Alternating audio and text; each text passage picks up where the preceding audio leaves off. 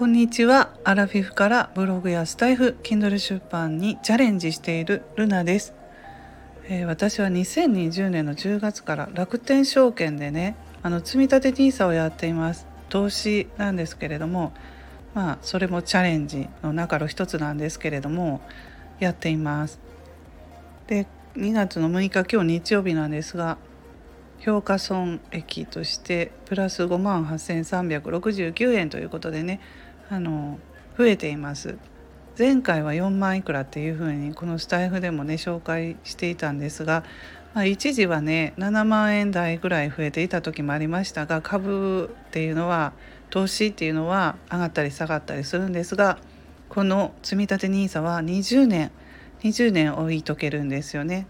うん、なので少し上がったり下がったりしたぐらいではねあまり気にしないでまあほったらかし投資ということで置いといてもねいいのかなという感じで思っているんですが今ちょっと悩んでることがありまして銘柄を自分で選ぶんですよ。投資信託はね銘柄を。で私は一つはねあの楽天ポイント。ポイントってありますよね。楽天で買い物したらポイントがどんどん増えていく。あの5倍とかいろいろお得な、ね、時は5倍とか増える。あのポイントをねまずは300ポイントだけ楽天のね全米株式インデックスファンドっていう楽天バンガードファンドのそういうちょっと銘柄難しいですけど私もあんまりそんな詳しく分かってませんが調べてまあ自分でネットとかで調べてこういうのがいいよって教えてくれてる人の、まあ、参考にしてやってるんですけどその300ポイントはね今ねあの419円に変わってますね。プラス119円上がってるんですよ。そこからスタートしましたね。怖いから最初は。ポイントだったらお金じゃないから減っても大丈夫かっていう感じでそういう感じで始めましたけれども。でまあ EMAXIS スリム米国株式 S&P500 っていうのがまあちょっと流行ってたんでこれも買ったんですけどなかなかこれがあまり増えない増えないんですよ。だからこれもう変えたいんだけど変える方法がわからないというね。うんちょっと悩んでます。あの全世界株式のオールカントリーっていう銘柄の方はね着実にプラスで増えてるのであもう最初からこれ一本にしといたらよかったなと後悔はしてるんですが途中でそのオールカントリー全部変えられるのかとかそのことはちょっと今から調べないとわからないんですがうん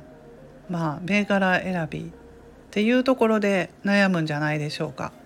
積立 NISA をし始めてしようと思っている方でもまずはその銘柄選びで悩むんではないかなと思うんですが、うん、それはもう自分でね調べるしかないので私あの YouTube でね詳しくあの説明してくれている方とか自分の好みの人を探して勉強させていただいてるんですがこれから投資もねあのチャレンジしていきたいなとは思ってます。ブログとかね収益出た分をその投資に回しています。全部投資の方にあの回すとこういうふうにまたあのプラスでね上がっていくので、うん、そういうやり方でやされてる方も多いんじゃないですかね。まあその上がった収益を投資の方に回してまた、えー、増やすというふうにするといいのかなと思うんですけれども